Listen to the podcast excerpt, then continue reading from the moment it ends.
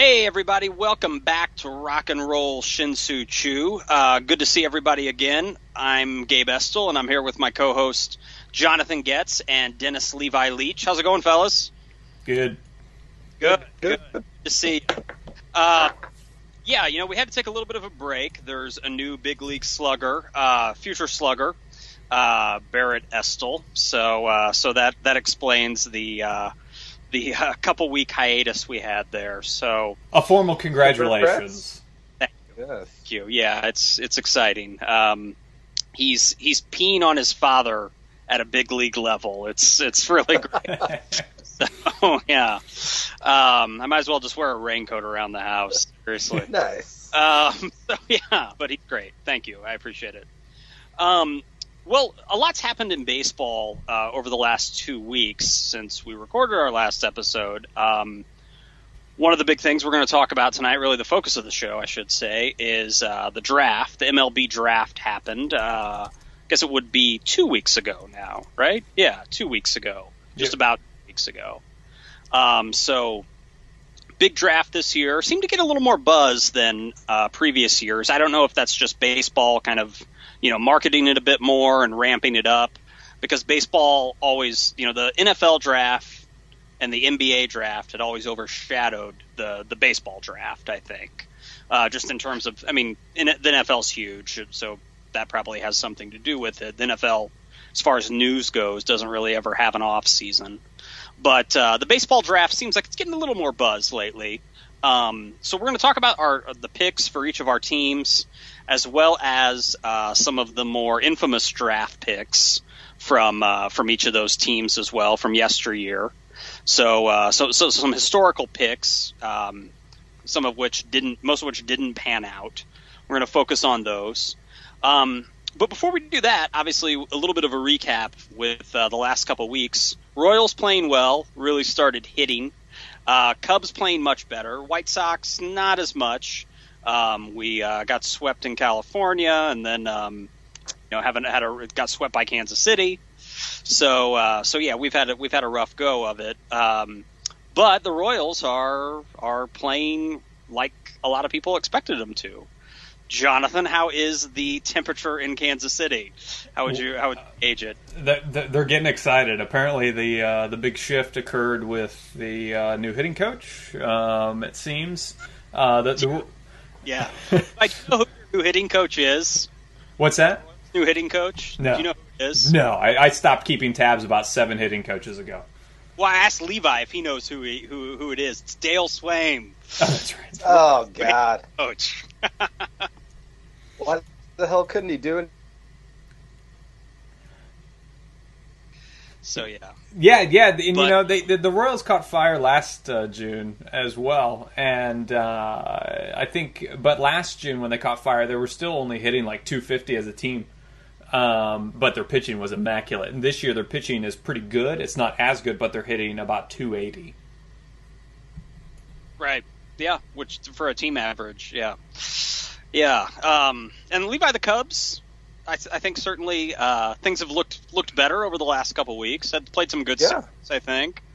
Yeah. Yeah, I'm, they. Uh, I mean, they're put it together. Yeah, they haven't looked bad. I mean, there's been a few hiccups, but overall, they're they're they seem to be on an upswing, which is surprising because, as most Cub fans know, we're used to the June swoon. So, um, it it hasn't come yet. So we'll see. I mean, right now with Miami as we speak, but um, we'll see how they do. Yeah, yeah, right. Um, I think uh, I mean the White Sox teams that, that we talk about on this show have certainly fared the worst over the last the last two weeks. Um, fortunately, we play in a division where a five game winning streak could propel you to first place almost uh, in the in the yeah. Central. So uh, and Detroit is certainly um, certainly hasn't looked good uh, at all over the last uh, the last couple weeks. The White Sox were able to steal a series from them, um, but yeah, Verlander doesn't. I don't know. It's just not clicking for him. Um, uh, and yeah, the pitching staff just just hasn't looked um, like the powerhouse that it's been over the last couple years. But I also think they could get hot. You know, I mean, it's June. Um, obviously, I don't, I don't think it's time to write anybody off yet. So, so we'll see. Um, but what we're going to do tonight, um, we're going to focus on the draft. Uh, talk about the the first round picks um, for each of our three teams. A little bit about those. Um, certainly, they were there were some high profile players chosen, particularly by the White Sox, um, who had one of their highest picks in a number of years. Uh, but switching the conversation over to rock and roll, um, I kind of cooked up this concept over a couple weeks ago when when we were talking. Um, and really, it involves a rock and roll draft. And draft a draft involves younger players, as we know. Um, there's a lot of good music out there right now. Uh, certainly, the music industry has changed, but still a lot of good bands. You just kind of you know, have to know where to look for them. Um, so, what we've decided to do with this this this concept is um, we've got kind of a pool of young bands that that the three of us like, and um, kind of think of it this way: um, drafting the band to play on our team and our team would consist of our favorite artist, right? Um, so, kind of like your, your, you know, there's 25 big league rosters, 25 guys. You know, you think of like your your sort of 25 favorite bands or 25 bands that you really dig. Um, this these guys are kind of like the rookies on in the farm system or on maybe even on the bench for that team. Okay, it's like they're basically think of it this way: they're they're in the Levi Leach rock and roll organization now. All right, that's that's you got to think of it in those. Yes. So um, so yeah, so these are bands. The only criteria that I really gave everybody was, um, you know, we wanted the band just keeping in line with the draft. The band should be relatively young. You know, a band that's really emerged probably within the last ten years or so. Um, so so that's that was re- and that was really the only criteria. Um, so it's got to be a, a, quote unquote younger band um, that's that's broken through and that you know has really captured your attention. And they become one of those bands that really when they come around you want to go see them you get excited when they have a new record out. And you know further down the road they could become you know one of those bands that you really like. Um, uh, I'm gonna Levi's gonna give uh, his pick first. So um, Levi go ahead and if you want to tell us uh, tell us your your first round pick and then uh, we'll we'll okay. go uh, and go round robin there. My first round pick is a band that is now getting a lot of exposure, a lot of press, uh, coming out of New York, kind of on the punk, lazy stoner grunge type, I guess, scene you would say. And um, my first encounter with them actually was on the Jimmy Fallon show, uh, Late Night with Jimmy Fallon was one of the last shows I think they did before he became the Tonight Show, and uh, uh, that band is the Parquet Court. Mm. And I got this 45 of theirs from Record Store Day. It's off their new album called Sunbathing Animal, and um, I just from the first time I saw them, like I said on Jimmy Fallon, I just liked their sound, how it was maybe a little bit more lo-fi, and um, you know, the guitars solos were filled with like maybe more angst instead of technicality, mm. you know, in, in playing. And um, I don't know. I just I just liked them. And then, like I said, I bought this 45 of theirs, and it's from their new LP, and it's excellent. And um, the song they did on Jimmy Fallon was called "Stoned and Starving." And it is off of their LP before this, which was called Light Up Gold, which actually both records now have gotten quite a bit of like an underground following. Um, so I, I think they could be a big band of the future for sure. Nice. Yeah, when you uh, when you get a chance, Levi, after the show, uh, post a clip of that on the Shin Choo Choo Facebook page. Yeah, I, I gotta. Fi- I, I know I can find one of them doing a, a, some songs in like Austin, and it's like a live radio thing. Nice. The Jimmy Fallon thing. As soon as he became the Tonight Show, they took all his old late night videos off YouTube. Yeah. Yeah. Okay. Yeah. Um, cool, man. Yeah, I, I honestly, I, am not familiar, so uh, so I always I'm, I'm excited to hear uh, hear a new name. Definitely, good stuff, man. Uh, the I like that you sort of took the punk angle as well because uh, there's uh, you know there's a lot of good young bands across genres um, right now. So good stuff, man. Nice. Um, yeah, yeah, definitely good choice. Um, yeah, for anyone out there like wanting to search them, it, they are Parkay courts like tubs of Parkay margarine. Okay. But they got they, they got in some leaf regimen, I assume, with Parkay. Right. And so it's like parquet floors now. It's P A R Q U E T, uh-huh. and courts as in C O U R T S. So yeah, look them up. Give them a shot. Cool. Um, when they uh, when they when they the Park lawsuit uh, whenever they they play secret shows they play under the name Country Crock right? Uh, so wow. Yes. I'll be here all week. Um, all right. That's terrible. Okay. I'm gonna go with uh, with with my pick next, and actually they're a pretty heavy band. Um, so uh, there's been a lot of really good younger heavy metal bands in the last few years. It's kind of like after heavy metal got over that nu metal period. That when I say that, I mean like nu metal. All the bands that that were lumped into that genre which I would have to say is probably, even though I love heavy metal, heavy metal is probably one of my favorite genres. Nu metal is probably my least favorite genre of music ever. I'm talking about like the Korns and the Limp Bizkits and the, um, God, there, there's so many of them that are terrible. Linkin Park, all of those. Um, once once metal, it sort of got out of that, and those bands popular fade. Thank goodness. Um, there's been a lot of sort of progressive metal that has gotten some attention, as well as a lot of the metal from overseas that is, you know, a little more um, kind of thrash oriented or even prog oriented. Um, that stuff has has really, you know, gained more attention, and I think rightfully so because the musicianship is just so good. Um, even if I don't always like some of the vocals, you know, there's kind of that that guttural vocal sound sometimes, which which I, I can only stomach occasionally. Um, I still appreciate the musicianship. But these guys that are my first round pick, um, these guys sort of their originality really caught me. Um, I heard them through uh, Rdio when I was streaming. I was just kind of looking up sort of stoner metal bands, bands I hadn't heard of, and these guys came up. And they're a band called Torche, um, and that's T O R C H E. Um, they've got two LPs uh, one from 2008 called uh, 2008 or 2009 called Harmonicraft, and I'm sorry, um, uh, Meanderthal, and then the one that that got me into them, which I think was the from 2012. It was my favorite record uh, called Harmonicraft, and um, these guys are really really good. If you haven't heard them yet, um, I highly suggest checking them out.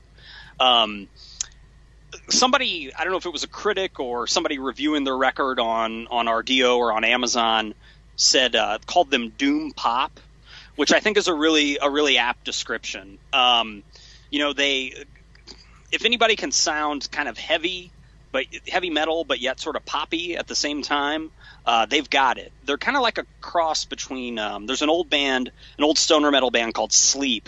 Um, this is a great band. Um, they're kind of like that, but they've got a little bit to make them a little more accessible. They've got sort of a Foo Fighters kind of vibe to them. You know, sort of the uplifting lyrics at times. Um, you know, good good harmonies. Uh, so yeah, they're kind of like you know a, a, stoner metal sort of channeled through the Foo Fighters. Um, they've got a little bit of maybe a Fu Manchu or Queens of the Stone Age influence as well, um, but it's really its own sound. So if you haven't checked them out yet, I highly recommend them. Um, they're called Torche, and it's T O R C H E. They got two LPs. Harmonicraft being the most recent one, and then I've, I've read that they're working on another one right now, and uh, just just really good, just really knocked me out um, when I heard Harmonicraft. So so that's they would be my first round pick, just uh, really original sound. You you are always playing them on on Rdio. I, I, I, I one of the great things I love about Rdio is you can see what everybody's playing all the time, and it, it kind of feels like you're in the next room. And, and I definitely have the albums I, I'm I'm always spinning, but uh, uh, that that would have been one of the first bands I would have thought of if if I was thinking of your your Rdio mainstays. Yeah, I'm into it, man. Hell, I got a T-shirt, dude. I, uh, I'm, I'm all in. I, I missed them. Came to Chicago to a street festival last summer and uh, Just I had something, some conflict came up, and I couldn't see them. Um, but uh, yeah, hopefully they'll come around again soon. Yeah. So yeah. Well, so guess yeah. what about you, at our, our last pick of the first round? You know, it's it, just like a traditional draft Since As soon as I heard you going more uh, uh, metal, I, I was I was relieved that this band would fall to me. And uh, uh th- this is a band that that really I've I've uh, they had uh, released a record about six years ago, almost now. Or no, no, I'm sorry, not not quite that long. Um, but 2011, um, the War on Drugs released Slave Ambient, and that was that. This is an album that has not left my crappy CD player in my Saturn uh, uh, pretty much since I got it. Um, uh, uh, the War on Drugs, you know, this is uh, Slave Ambient, it's their, their second record. Um, right. The first one featured Kurt Vile, who we might hear from later in this draft. And, um, you know, it's the War on Drugs is it's this sound that I, I just don't tire of. It's as if uh, it's like an '80s Bruce Springsteen mentality, but um, a, a, bit more lo-fi, um, and but he's always giving his nod to you know the heavy keyboard hook, um, and uh, it's it, can be extended at times. You know, some of his the songs can average you know maybe five or six minutes, and uh, it just has this vibe to it that is pretty laid back. Um, but at the same time, there are definitely some layers there of, of uh, just some some great rock and roll. And uh, they re- uh, recently uh, followed up uh, Slave Ambient and uh, with with Lost in the Dream, which just came out this past March. And that one, you know, initially I, I, I wasn't quite sure, you know, what what to think of it, and uh, over, and that was good because usually the albums that stick around the longest are the ones you don't know what to think of at first. Like you can't quite grasp it, and so uh, after probably about 12, 15 listens, I really started to appreciate uh, Lost in the Dream, and it's uh, you know what they're doing there is only getting better. And uh, uh, even though they lost a talent like Kurt Vile to you know so he could go do his own thing, it really it's it's been the best uh, for for both artists, um, and uh, I think the War on Drugs could you know they can put out one album every um, every few years, four or five years. That's fine because their albums have these longevity this longevity that can tide you over that long. So uh, pretty psyched to be go finally going to see them uh, here in uh, Lawrence uh, in uh, September, October. Got my tickets in the mail earlier this week, and uh, nice. very, very excited.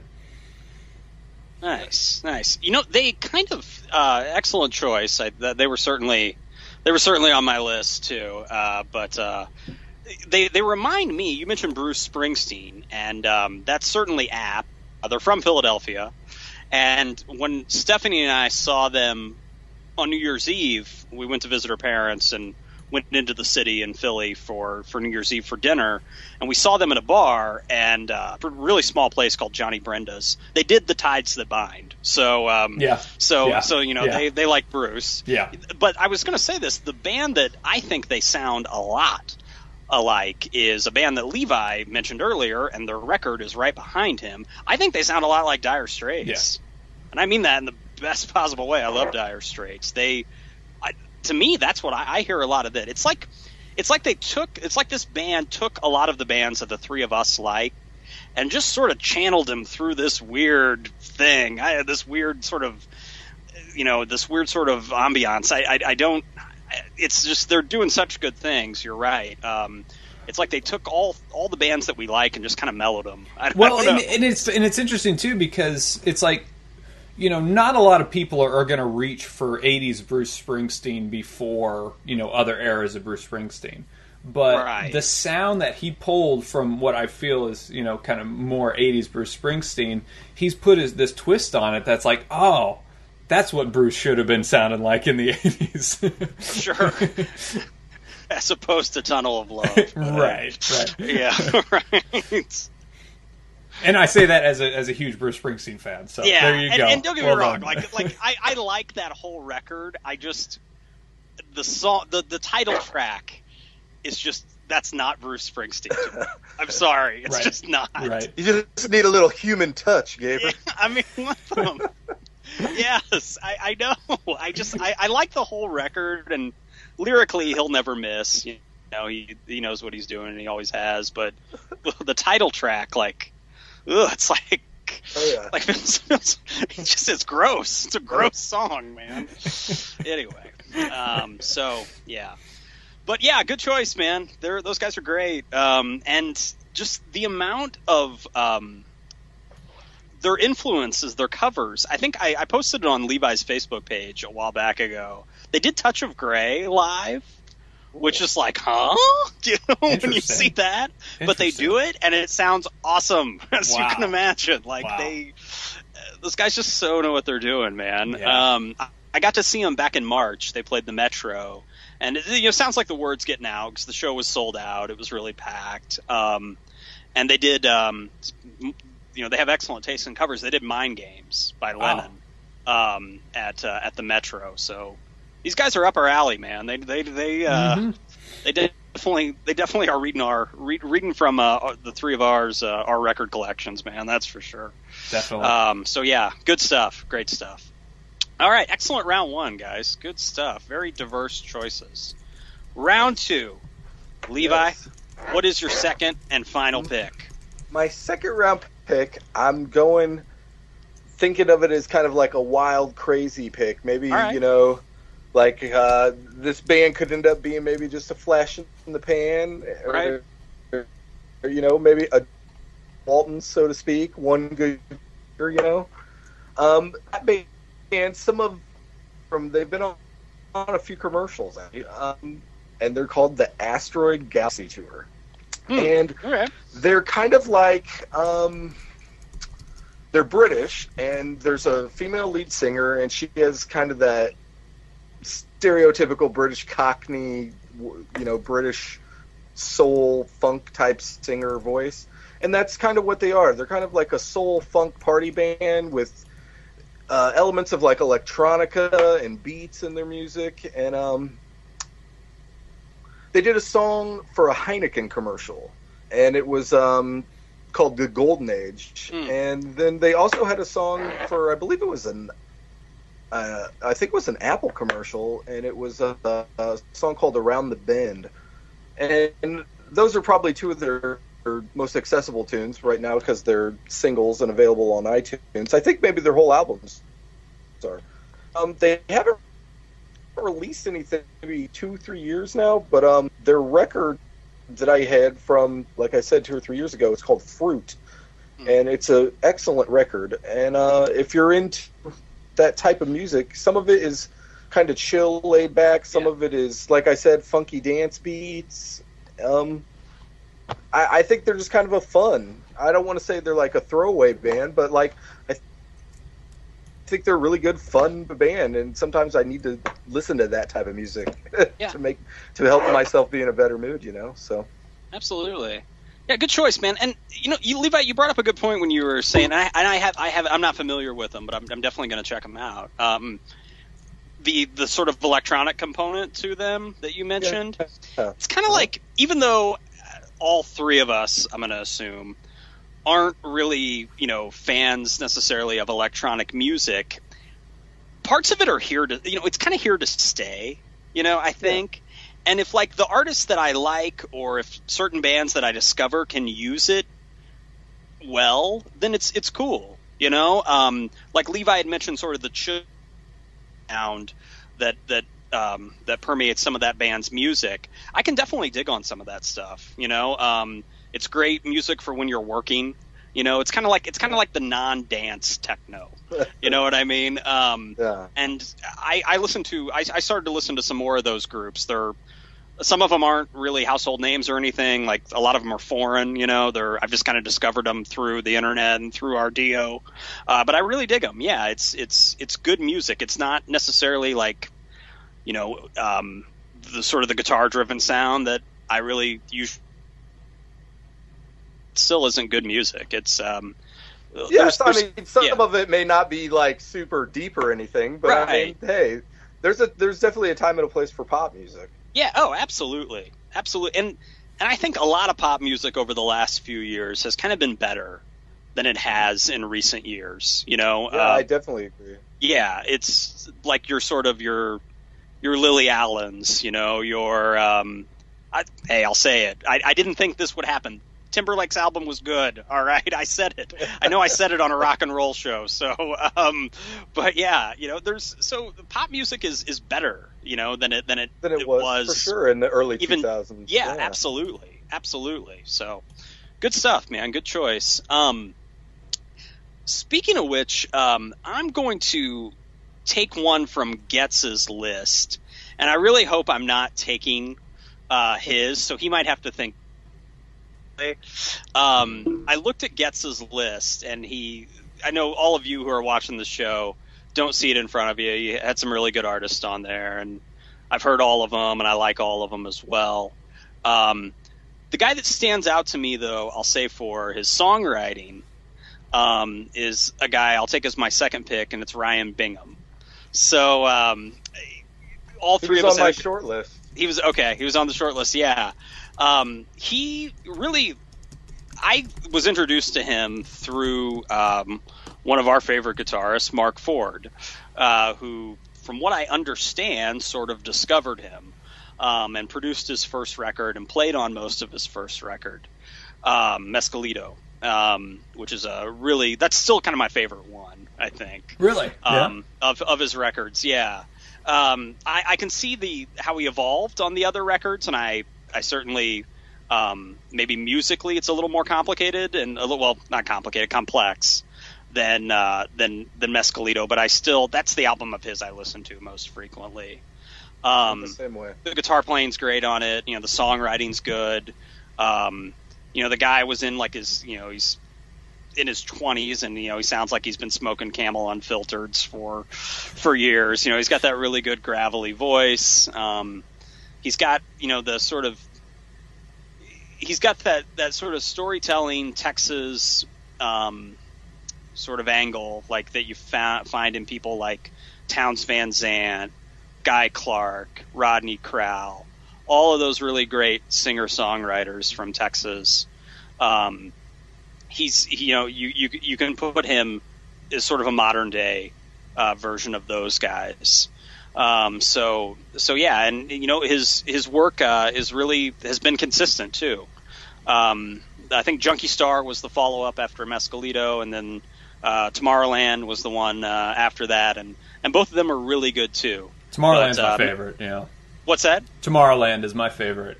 That, it's a good what, one. Yeah, that's what turned me on to him. Yeah. Yeah, I for for me like that one I haven't listened to it.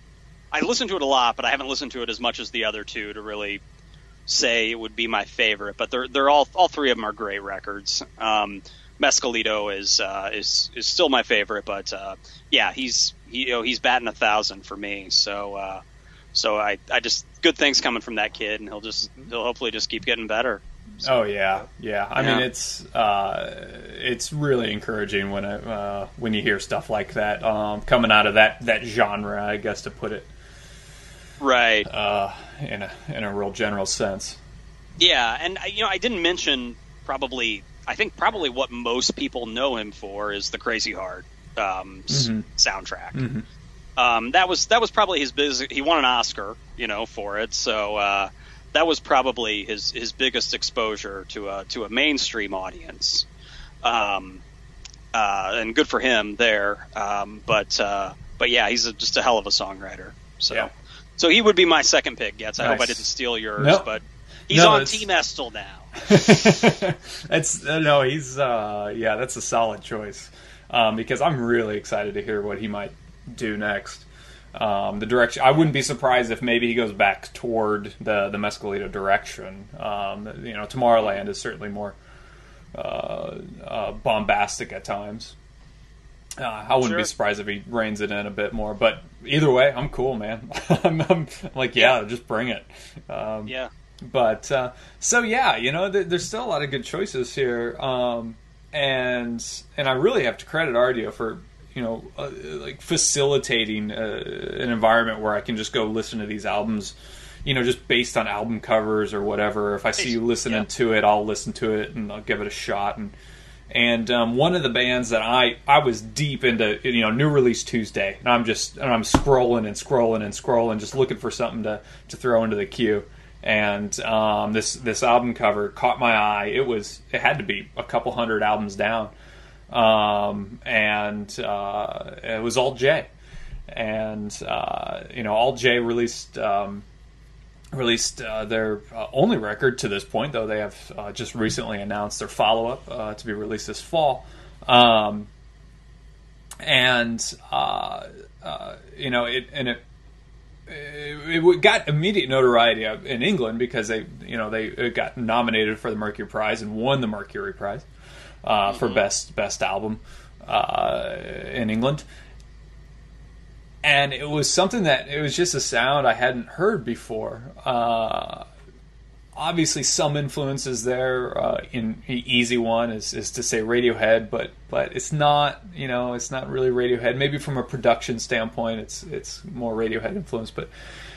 Uh, there, there's more choruses there, that, um, you know, like literal vocal chorus um, uh, and, and and harmonies there that I mean these guys just hold themselves up in their uh, in the in their in their dorm room, I guess, and just spent years making this album and just doing you know what what they wanted to do with it, and it was um, uh, you know a long time coming, and sure enough, I mean they nail it. It's probably one of the best.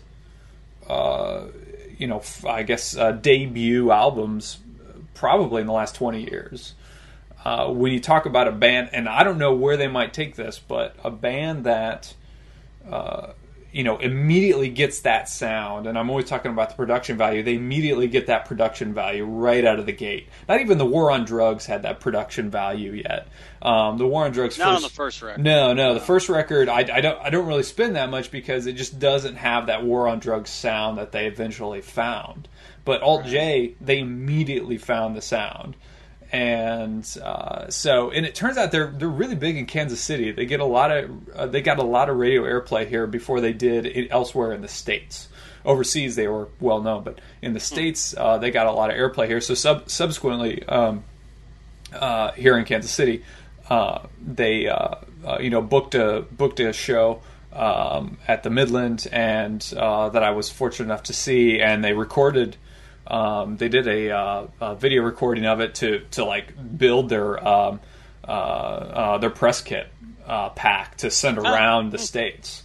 Um, because I mean they played the Midland and, and you know they packed a, a, few thousand people in there, so um, that's pretty significant. Uh, and so yeah, granted that they Kansas City's not on their uh, not on their list for this fall tour, but nevertheless, I mean I mean I, the new record is probably going to be one of the most anticipated releases uh, for the rest of the year. So Alt J. Good, excellent choice, man. Yeah, they were they were on my short list as well. Um, you know, it's I if if I, one other criteria that I I didn't tell all of you, but I, I sort of gave myself was that I wanted them to have more than one record. You know, that was that was for me that was another another criteria. Um, and and and the quality from that first Torche record to that second Torche record i mean is you know is uh there's a pretty big gap there but they're still both really good. So yeah i mine they had multiple releases and then levi do the ones that you chose they all have yeah. multiple records right? Yeah, yeah. yeah. Yeah. Well and and actually and this is how much i believe in alt j because no i think that that's a um, that is a potential downfall is that you know it's it's like you have the guy who like just raked his senior year in college, but he has like no other track record.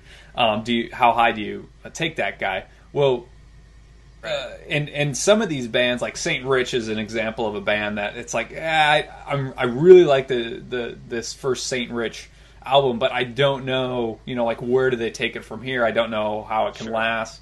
But with Alt J, I think it's it's almost yeah, I don't know where they'll take it, but they just just so nailed that first one that I mean, it's it's as if you know they they went out there and they had you know only you know six or seven quality starts, but you know just based off those starts that that they've got what it takes. Yeah, they're they're a, they're an early Stephen Strasburg, you know, like they uh, absolutely, uh, you know, you know they're going to be good. Yeah, definitely, cool.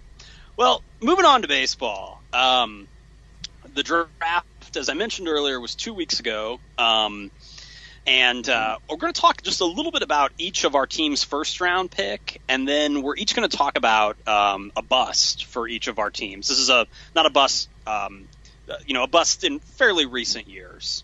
Um, so, so we're going to talk about those as well. Um, I think we'll probably just stick with the same order. Um, we'll do Levi, and then and uh, I'll do um, I'll do mine, and then and Jonathan, you can do yours then as well.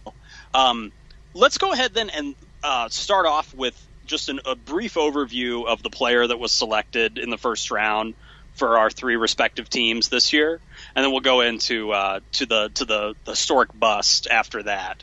So, Levi, you want to talk us about? Tell us, uh, Cubs had a high pick yeah. this year, man.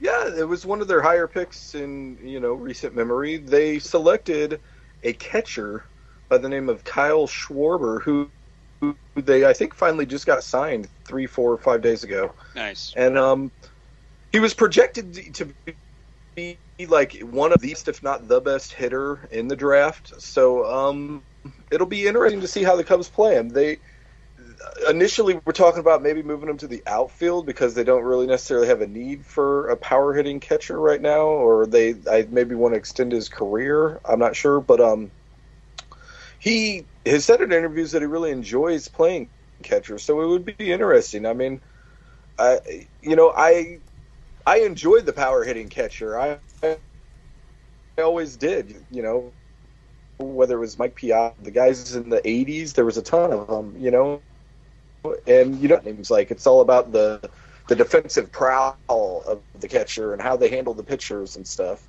Right. So it'll be interesting to see. And additionally, a lot of people thought the Cubs should have took like a, a the best pitcher that was left when they got up, and what they decided to do was take what they thought was the best player left on the board. Which I mean, I think you know is it's you know that's what you have to do sometimes. Yeah, and, I like the pick, man. I'm sorry, I interrupted you. Do go ahead. No, no, yeah, I, I, I was happy with the pick. I mean, I think they could have did worse. I don't yeah. think they could have did much better. Right. Um, if you see a catcher that high, I mean, the fourth pick, you know, that's got to be a pretty good catcher. You know what I mean? Because I mean, we don't always baseball teams don't always expect a lot of hitting out of their catchers. You know, I mean, if your if your catcher pulls 260, you're like, hey, awesome. You know, um, yeah. Um, and granted, over the last probably five or six years, baseball, I think, has seen um, an influx of good hitting catchers. Yeah, Mauer, uh, you know, Brian, yeah, yeah, yeah Wieters, exactly. Brian McCann, um, um, you know, there's uh, uh, Buster Buster Posey, probably probably who probably will be the best of all of those eventually, I think. Um, but yeah, so there's been a lot of good hitting catchers lately, and he he could join that, that crew. He's played yeah. college ball too, right? Yeah, he led Indiana, I think, to a championship this last year. So, right. um, yeah, which I mean, is good. A little closer to ready than yeah. the high school guys, you know. Absolutely. Yeah, which is good. The, yeah. The rest of the picks were kind of spent on pitching and then like a few, you know, uh, field positions, but the the bust I'm going to pick was actually in college uh, a really good pitcher then the Cubs drafted and tried to turn into a power hitter, and kind of basically for a while drafted defensive position. Actually, is I mm. guess hmm. the statement I was looking for, and it was in 1993, and that player's name is Brooks Kieschnick. He's nice. one of the Cubs' biggest busts ever. He was, I think, the number 10th pick overall in the uh, 93 draft and he was going to be our savior. He was at the Cubs convention in 1994 as a, just a draft pick, mm. a, a, a choice, have a 1994 Cubs season calendar, you know, what? pocket schedule autographed by Brooks Keish. Nice. It's, it's, worth about the paper it costs to print it. So he was just heralded though in, in Chicago and around the Cubs organization as he was going to be the savior. He was going to be the the power hitting person the Cubs needed at that time because that was you know before Sammy had come along. Right. And um, it, it just did not work. He he actually he's one of the I he may be the only person he won the best college player of the year award twice. I think it's called mm. the Dick Howser Trophy, mm. and he he tore up the minor leagues and he just got to the Cubs and couldn't do anything. He played for two years and then was taken in the expansion draft in '97 by Tampa Bay. Oh, okay. Didn't even play a game for the big league team. I think like toiled in their minors for a while, and then just kind of faded away. And it it was a shame because, like I said, at, at that Cubs convention, it was like they had, were carrying him in like oh, on their shoulders. He, was he was going to bring championships to Chicago. Grapes, you know. yeah, exactly. yeah, I remember that guy, man. I when I was looking through my cards um, uh, a few weeks ago, I, I found I don't know. It was like a, it was like a Fleer, or if you remember those cards that were called Studios. I think I had yeah. I had one of those of his. So yeah, I, I found Studio I found one of his cards. Yeah, he was highly touted, man. He was he was supposed to be the real deal. Um, good, yeah, yeah, good picks. But yeah, I again I really like the Cubs' uh, first round pick uh, this year. So uh, who knows, man? That guy that guy that guy could be close to. I mean, obviously he's going to spend a little bit of time in the minors, but um, you know, the advantage of that, like the White Sox pick, is you know we might not have to wait that long for for, the, well, yeah, for those guys. He, he's played well at a high college level, right? I mean, Big it wasn't just like he was yeah. on some state, you know, small right. or something. He was, you know, on a Big Ten school, and they were successful. So I, I think that lends to, like you said, him maybe having a chance to be here sooner than later. Yeah, hopefully. Um, well, the, the White Sox picked high this year as well. One of their highest picks in recent years. They were just the pick before the Cubs. Uh, they were the third yep. pick, and we picked. If this would have been a year ago, most most writers said this guy would have gone number one. Um, but his last year at NC State, he still pitched really well, but he just didn't pitch as well as he did the year before. So his stock dropped just a little bit, and the guy's Carlos Rodon. Um, and uh, he's a lefty. 21 years old. You know, got a good fastball, about you know like 95 or so. Um, and there were two high school pitchers that emerged um, that were picked one and two. Brady Aiken and then um, Kolek, I think is his name. Uh, the guy that just throws like just r- ridiculous, like 103 or something Stupid, like yeah. that. Yeah, just insane. Um, so those guys went one and two, and, those guys probably maybe they have a little bit of a higher ceiling than than Rodon does. But Rodon, you know, I've read some reports that say if we get him signed, they might bring him up this year. Um, and you know, it's speculation, you know, and it's it's premature. I know, um, and I don't always really like it when teams do that. But um, I don't know. It might be an incentive that they have to sign him because as I, I texted you guys the other day, and I, you know, when I, we got the pick, I was really excited. I'm like, oh yeah, you know, I was dreaming of the prospect of a Chris Sale, Carlos Rodon one two, and then I look who his fucking agent is. Right? Pardon my language. He's a Boras client. All right. So that tells me right there that this isn't um, isn't a deal that's going to be done easily. Um, if so I've had my fingers crossed that we can get this guy signed yeah. and you know get him down to Birmingham and start throwing, and then you know hopefully bring him up. I'd rather see next year or or even late next year or the year after, um, rather than this year. Um, just because he's you know he's such a such a commodity that uh, I don't want to burn him out. Uh, but yeah, we'll see. You know, we'll see what if he gets the deal done. Um, the first pick, I think Aiken is already signed. Levi mentioned the number four pick was signed. Yeah. Um, two is signed too. Okay, yeah.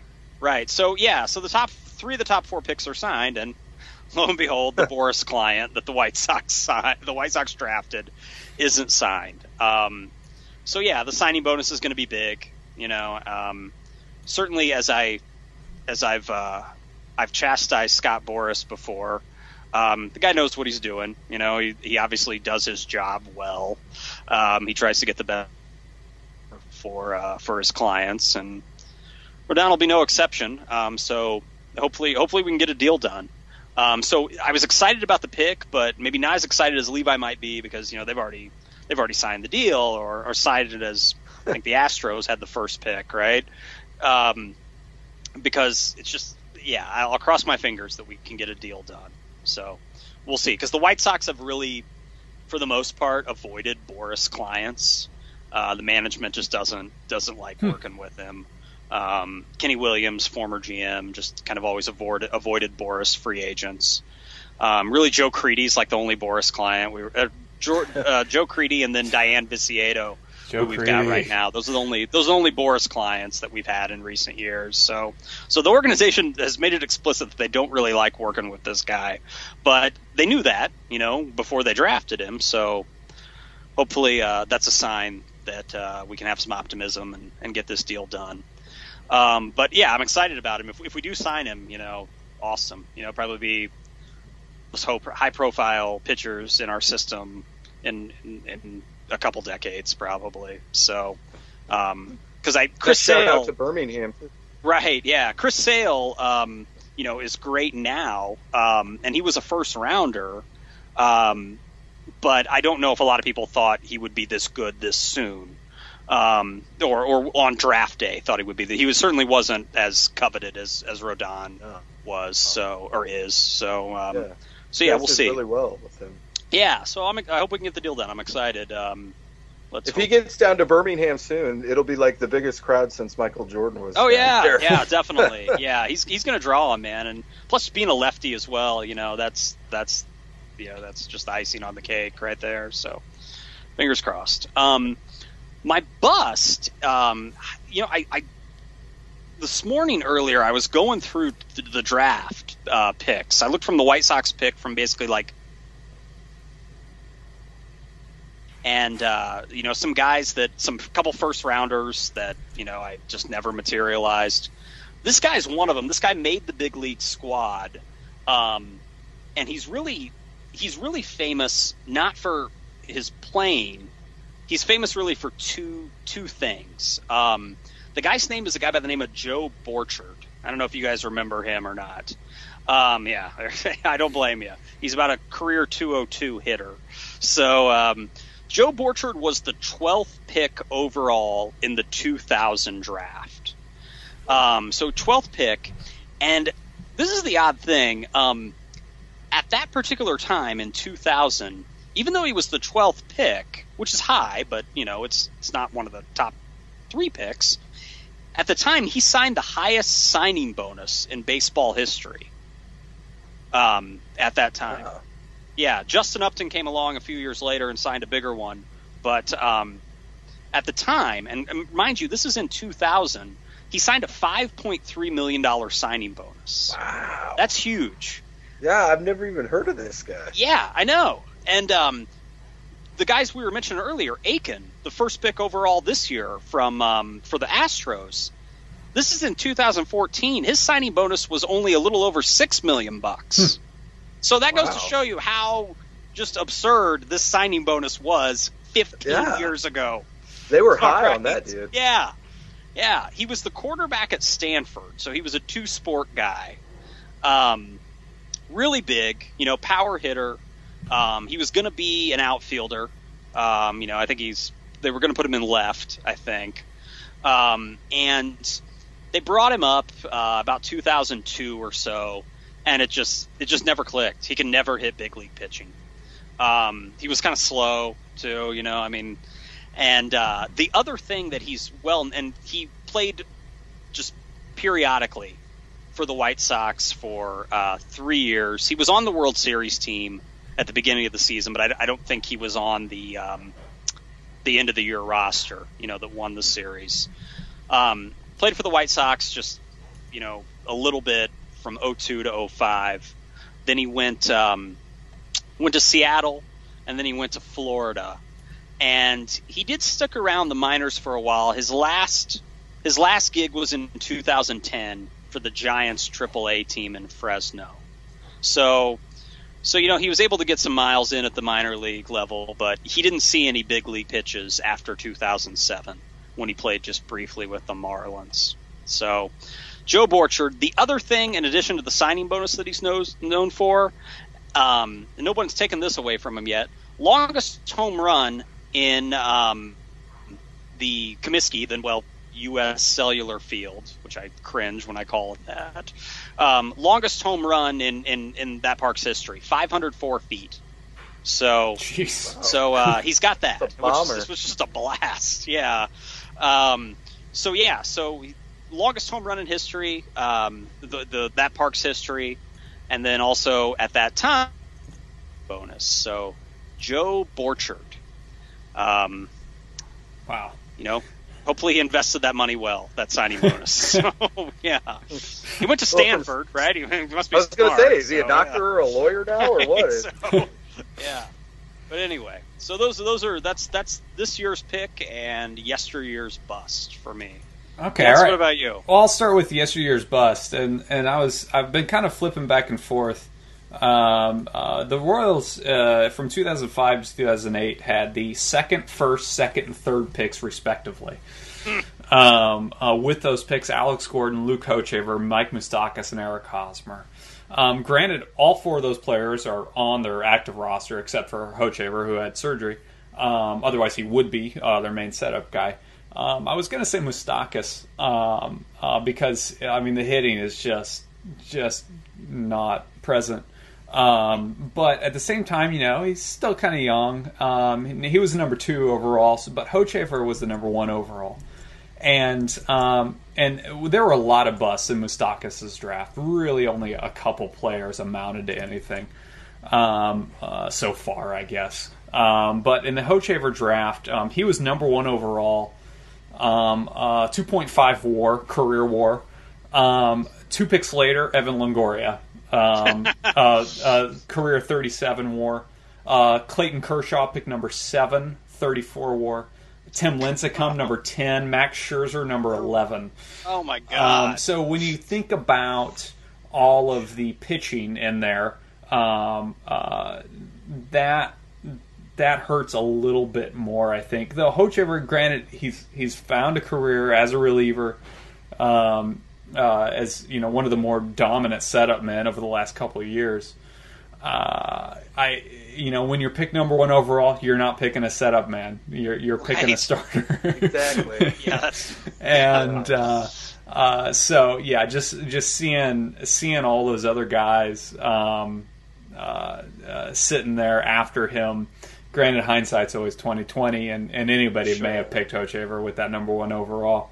Um, but uh, uh, that that's that that one stings quite a bit. Now, granted, he might he might still redeem himself, but but he's he's running out of time um, with a career five point one ERA.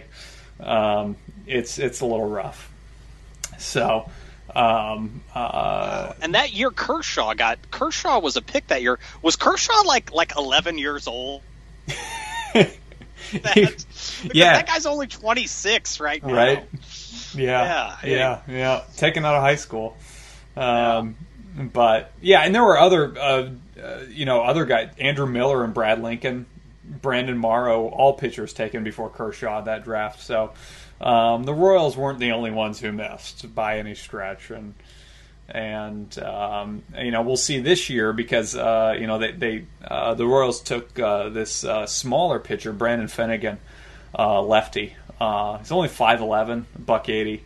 and immediately, you like the short guys, man. Yeah, yeah. Well, you know, Yordano Ventura has has the Royals high on the on the short guys, and you know, total, you know, physical opposite of of, of Luke Hochevar. Uh, but uh, uh, you know, immediately after they took him, all the MLB draft guys on MLB Network were talking about the shoulder problems, recovering from surgery. I was like, oh, great, awesome.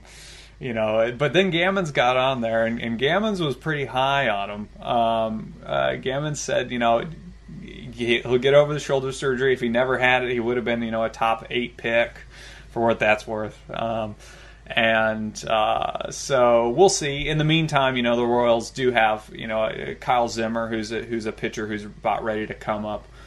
Um, but you know, it's uh, the MLB draft is can be such a crapshoot and is the biggest crapshoot out of all the drafts uh, in, in in pro sports. Yeah. Um, uh, maybe yeah, battle hockey, but you know. Yeah, I Gabe and I had talked about this in a text a little bit earlier this week. I, I just I think it's amazing. It's like the sport where it takes athletes the longest to progress to the highest level of performance. Yeah, and that's that's why it, I don't think it gets the recognition, and, and it definitely doesn't get you know the TV ratings that the NFL or NBA draft does, because those are sports where those players are expected to contribute the next like four months next season. from that. Hopefully, yeah. instant gratification for those yeah. teams. yeah, know? yeah. And and it's that's just the nature of the sport, um, and. Uh, you know, and then you you have guys like like Pujols who you know are picked way late and eventually turn into right. this. Uh, meanwhile, uh, you know there, there, are you know players in these other sports that um, you know I think it was Tom Brady who said that if if he you know Tom Brady was picked in the sixth round, if he were picked um, as a first rounder, he never would have made it because he wouldn't have had the time to develop. And mm. of course, he developed under Drew Brees, or I'm sorry, Drew Bledsoe. Um, and so I think uh, I think it, baseball players get in their own heads probably more than any other sport. Um, and that gives them time to either blossom into something that nobody saw before or to just completely crumble.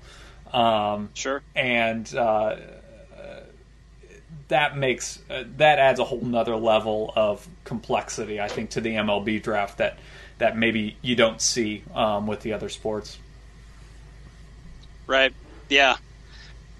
Good. Uh, good stuff, man. Um, you know, you you had mentioned all those players that um, the Royals could have had instead of Hochevar at number one. So I went I went and looked at um, the '93 list for for uh, Kieschnick, yeah, and then the 2000 list for Borchard. Levi, you could have had Chris Carpenter, Torii Hunter, who's still playing and still playing Jeez, well. Yeah. Um, Jason or Jason Varitek too. Wow. So uh, so yeah, and then for me, I could have had this guy by the name of Chase Utley. Wow. So, um, or I could have had this guy. It's hard to believe this guy was drafted this long ago. Adam Wainwright as well. Wow. So wow. yeah, which 2000? Yeah, I didn't think I didn't Wainwright. Um, I didn't. That's a long time ago. I didn't think it he was is. drafted that long ago. Yeah. So uh, so yeah, but so but as you said, hindsight is twenty twenty. So, yeah, uh, yeah, yeah.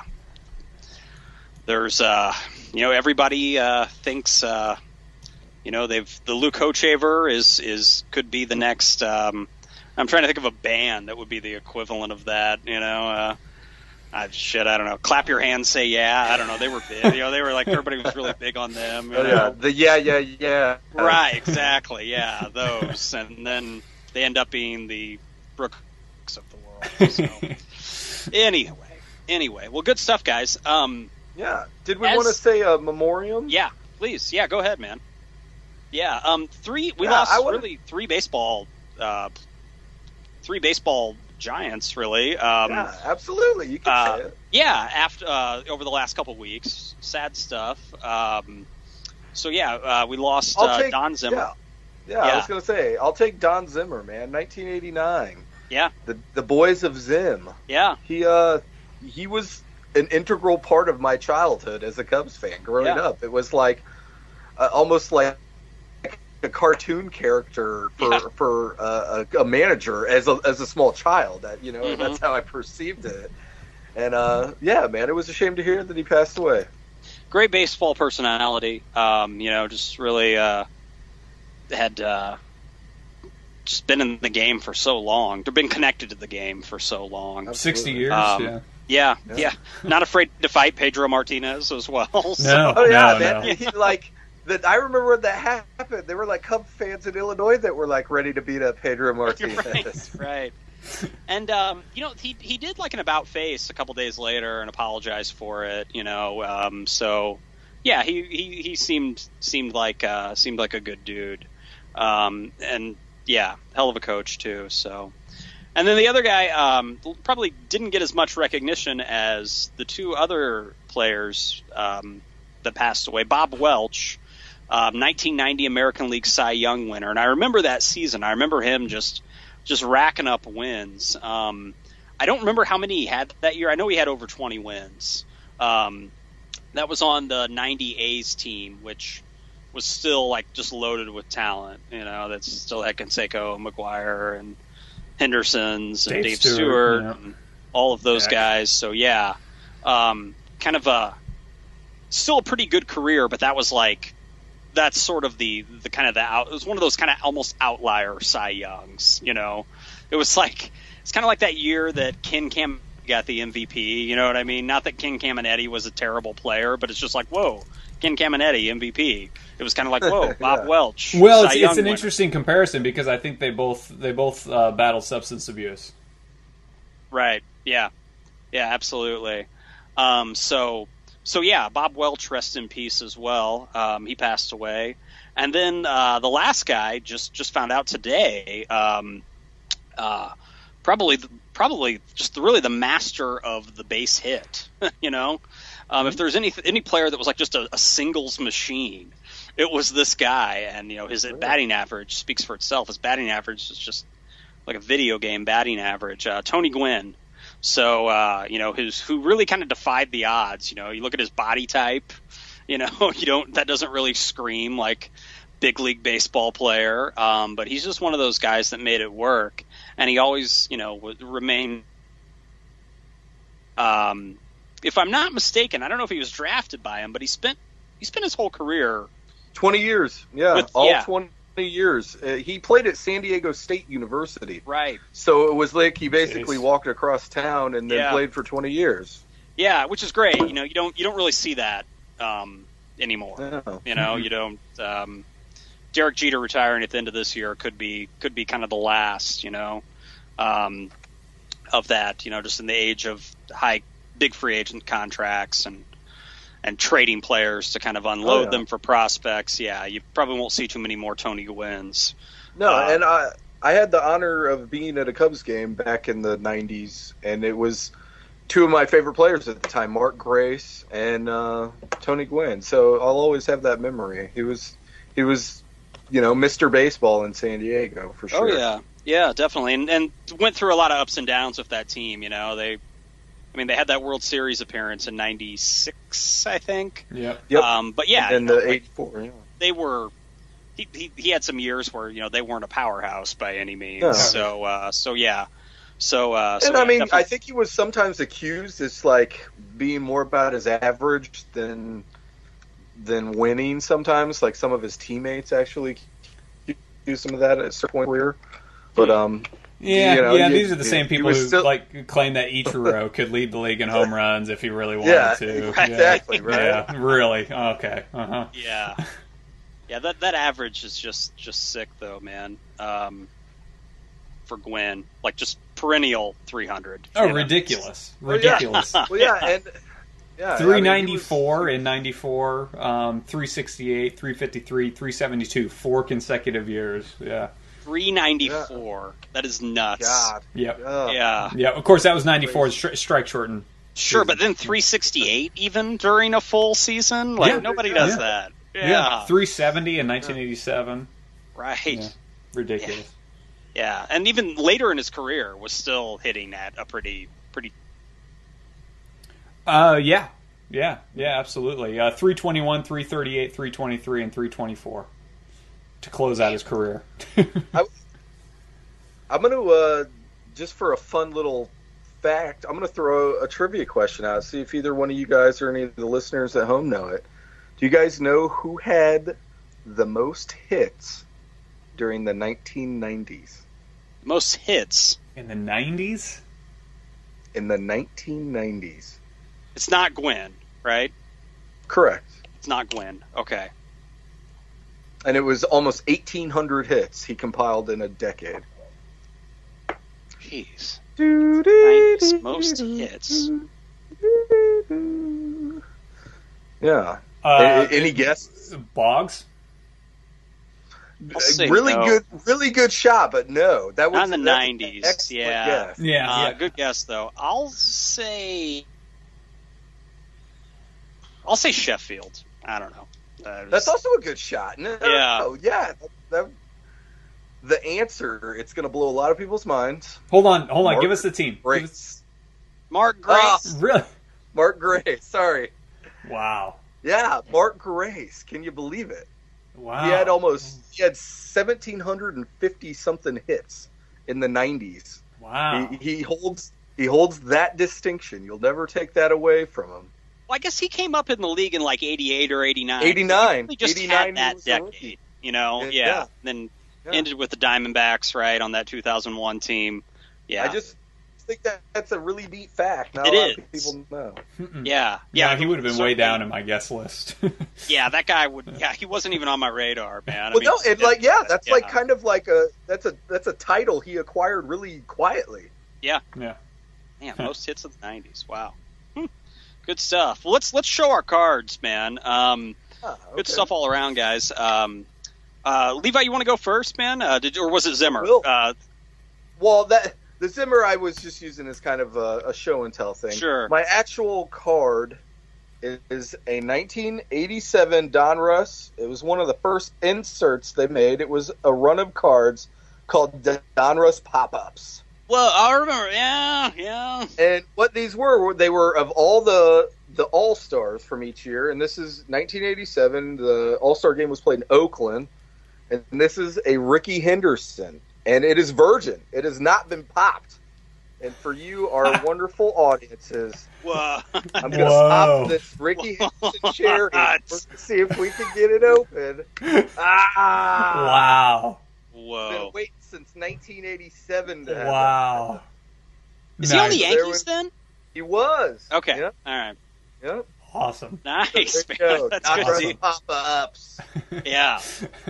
Nice. I oh man, I, I don't know if I can top that. That's no. that's awesome. No. My card is not um I don't know. It doesn't It it's, doesn't- it's not the multi-dimensional or whatever. But anyway, um, you know what? This one's weird. We've we've already talked about this guy, but I kid you not. Um, I uh, earlier this afternoon I was I, I hadn't picked my card yet, and um, I've basically got all my cards, my remaining cards, in like one of those Rubbermaid kind of tubs, you know. Mhm. Um, and my books with all my my good stuff in it, um, which with the good like 47 Todd Van Poppel cards in there because like I haven't touched Exactly. the book since like 1992.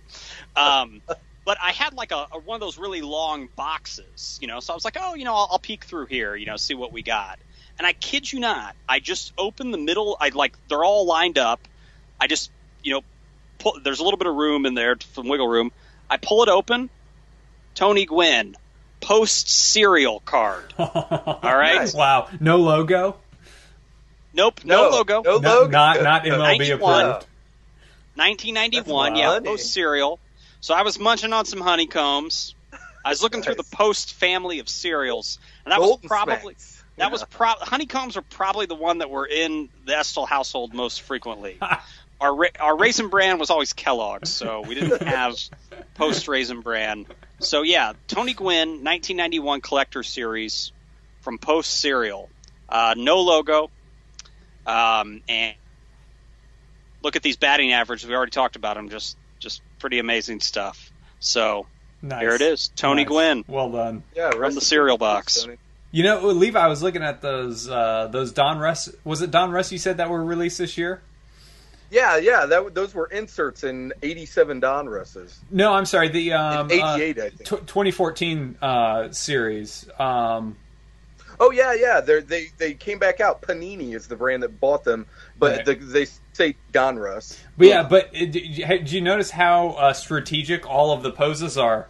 Um, they're, it's not MLB endorsed, and so Yes, yeah, yeah. They had to do that. yeah, Yeah, they couldn't. yeah, they so- couldn't get the licenses. Yeah, it's just MLBPA. So yeah, only player names, Uh-huh. no no no teams, and everybody's like, You know, like like pitchers are like this and no logos. Guy, guys like guy catching the ball, like blocking the logo Yeah. on his hat. Like, oh,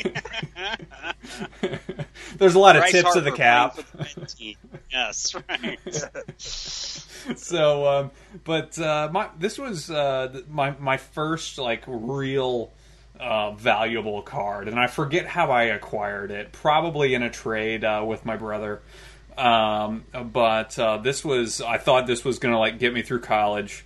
Um it's the uh 1982 uh fleer uh cal ripken jr rookie.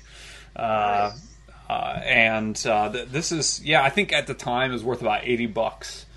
Um, it may have maxed out about 100 maybe. Yeah, I bet it reached triple triple digits. yeah. Yeah, Yeah. 100 120 maybe um, this this one's in pretty big it's in i don't know it's probably good or very good it's not meant by any stretch Yeah. um, but um, uh, uh, good good design and um, uh, uh, Cal uh, Cal's looking pretty slender on there but Oh yeah, um, yeah, man. He was he was slender when he was young for sure. I have that, that same card. It uh, like in the ranking of like R- Ripken rookies, everybody wanted the Topps traded one. yeah Then there was a Topps rookie card with him and like two other Orioles rookies, yeah and then the Donruss, and then the Fleer card. They're Um, they're all really good looking rookie cards. and one this, of those guys, one of the rare like superstar players too. I don't know how rare it is. It seems rare to me that like got the World Series like right away. You know what I mean? In '83, right yeah And and, then I so forgot. he never had he never had the pressure Yeah, um, right. of being you know not having the ring um, which like Tony Gwynn always had you know oh he never had a ring well and it's like well Right. when did Ripken oh he was a rookie yeah right? Yeah. Um, yep. So it's it's interesting how uh, like it's hands off. Hey, he got he got his ring. Hands off. You don't have to worry about it anymore. Um, but uh, uh, yeah, yeah. So there you have it, Cal Ripken Jr. Yeah. Nice work, fellas. He didn't have to worry about it. He just had to show up at work for the next 15 years or so. Right? Yeah. Okay. Every day, every day. Every day. Yeah. Right. Right. Did they ever move him over to 3rd They did, right? Mhm. I think um, he played a few games early in his career at that, didn't they? Yeah, he's no? yeah he's um, started there, and actually on here he's listed uh, as third base. Oh, okay. Yep. Yep. So, um, but yeah, you'll remember. I think it was in the All Star game late in his career that, that like they switched him over. You know, even though he was voted in at third base, they like Jeter switched with him so he could play short. Yeah. yeah, Yeah. Yeah, he was like him and Griffey were like all star guaranteed. Like they could have terrible seasons where they're hitting like you know Oh right. like yeah. 195 and like Yeah. they'd still be on Oh the yeah. all star yeah. team. Popularity contest. Yeah, absolutely. Well, excellent work, guys. Yeah, man, definitely good show, and uh, let's uh, let's do it again next week, man. We already got uh, already got the the topic ready, I think. So uh, we'll talk Looking about forward it. to and, it. Uh, yeah, yeah, should be fun. So right. Good luck with the little one. thank you very much. Yes, have a good night, See everybody fellas. later. We'll Take see. care. Bye bye. Bye bye. Later.